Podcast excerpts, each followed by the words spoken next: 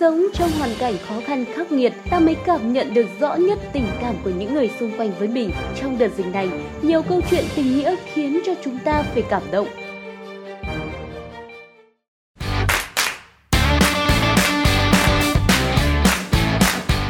Tối ngày 21 tháng 7, khi em DTA, lớp xét nghiệm 11 đang hỗ trợ lấy mẫu xét nghiệm cho người dân tại thành phố Hồ Chí Minh thì có điện của người nhà thông báo cha của em qua đời đột ngột. Trước sự việc trên, đoàn trường Đại học Kỹ thuật Y tế Hải Dương đã lập bàn thờ vọng ngay tại địa điểm đoàn ở để em chịu tăng cha. Đó chỉ là một trong số những câu chuyện xúc động trong bối cảnh dịch bệnh COVID-19 vẫn đang diễn biến phức tạp hiện nay. Liên quan đến câu chuyện trên, Chủ tịch Hội đồng Trường Đại học Kỹ thuật Y tế Hải Dương Trần Quang Cảnh cho biết, từ lâu em A chưa về thăm nhà, do vừa chống dịch ở Bắc Giang xong lại vào thành phố Hồ Chí Minh luôn. Vì tình hình dịch bệnh COVID-19 phức tạp nên nữ sinh này không thể về chịu tang cha.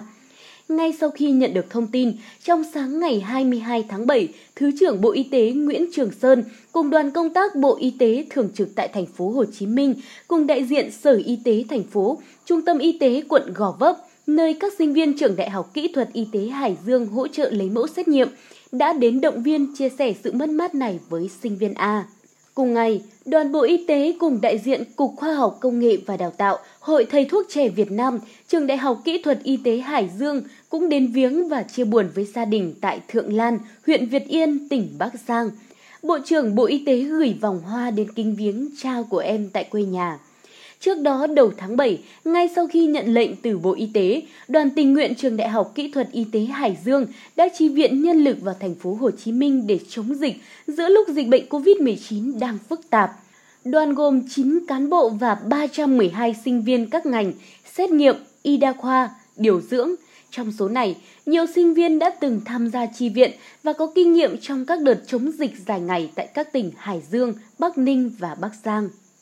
Trong thời điểm dịch bùng phát lần thứ tư, nhiều người dân đã chung tay cùng cả nước chiến đấu với giặc COVID-19. Cụ Lê Thị Châu, 96 tuổi, ngụ tại thành phố Thuận An, tỉnh Bình Dương, là một trong những người như thế. Trước khi qua đời, cụ dặn các con dùng toàn bộ số tiền phúng viếng ủng hộ công tác phòng chống dịch của tỉnh. Sáng ngày 21 tháng 7, Ủy ban Mặt trận Tổ quốc Việt Nam thành phố Thuận An đã tiếp nhận khoản tiền đóng góp ủng hộ 200 triệu đồng cho công tác phòng chống dịch COVID-19 từ gia đình cụ Lê Thị Châu qua người con của cụ là ông Vương Văn Lợi. Ông Lợi cho biết mẹ ông đã mất do tuổi cao sức yếu. Trước khi mất, mẹ ông dặn các con dùng toàn bộ số tiền phúng viếng để ủng hộ công tác phòng chống dịch COVID-19. Lo hậu sự cho mẹ xong, ông Lợi thay mặt gia đình gom hết số tiền phúng viếng để ủng hộ với hy vọng địa phương sớm đẩy lùi dịch bệnh. Khi còn sống, cụ Châu thường dùng số tiền tích góp để mua đồ cứu trợ người dân ở khu vực phong tỏa. Phát huy truyền thống đoàn kết, tinh thần tương thân tương ái của dân tộc, tuổi nhỏ làm việc nhỏ. Vừa qua, ba em Quách Đại Vĩ, lớp 6, Quách Đại Nam lớp 4 và Quách Nam Phương 6 tuổi cùng ngụ tại khu phố 2, thị trấn Dầu Tiếng, tỉnh Bình Dương đã mang ba con lợn đất đến Ủy ban Mặt trận Tổ quốc Việt Nam cấp huyện để ủng hộ nguồn lực phòng chống dịch COVID-19. Tổng số tiền trong ba con lợn đất trên là 4,4 triệu đồng. Ba học sinh gồm Đặng Minh Phương lớp 6, Đặng Bắc Hải lớp 3, Đặng Long Vũ lớp 1 đã đến Ủy ban Mặt trận Tổ quốc Việt Nam, phường Chánh Phú Hòa, thị xã Bến Cát để ủng hộ công tác phòng chống dịch với số tiền là 3 triệu đồng từ tiền tiết kiệm bỏ lợn đất của các em và từ phần thưởng học sinh giỏi hoặc thành tích đạt được trong những lần tham gia kỳ thi năng khiếu. Cũng trong những ngày qua, tại thành phố Hồ Chí Minh, nhiều mô hình bếp ăn đang ngày đêm nổi lửa, nấu những món ăn nghĩa tình, tiếp thêm sức mạnh cho tuyến đầu chống dịch, lan tỏa những giá trị tốt đẹp đến với cộng đồng. Ngay từ khi dịch bùng phát, bếp ăn của chị Châu Nguyễn Thành Hằng và các tình nguyện viên của nhóm từ thiện Hoa Tâm, quận 4 đã chung tay góp kinh phí nấu các suất ăn hỗ trợ các hộ dân có hoàn cảnh khó khăn.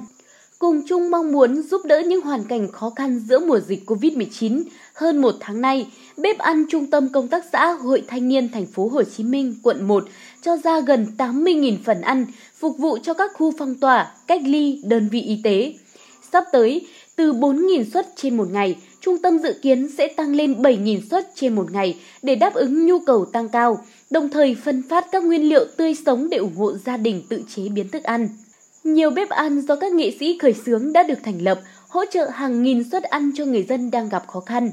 Mỗi ngày, các tình nguyện viên thay nhau làm các công việc như bắc bếp, rửa rau củ, hấp cơm, nấu thức ăn, sau đó chia thành các phần ăn. Dù mệt mỏi, nhưng ai cũng vui vẻ, hạnh phúc vì đã góp được phần nào sức nhỏ bé của mình, mang tình yêu thương, sự sẻ chia của mọi người đến với những người khó khăn qua những phần ăn nóng hổi, đầy ắp tình nghĩa.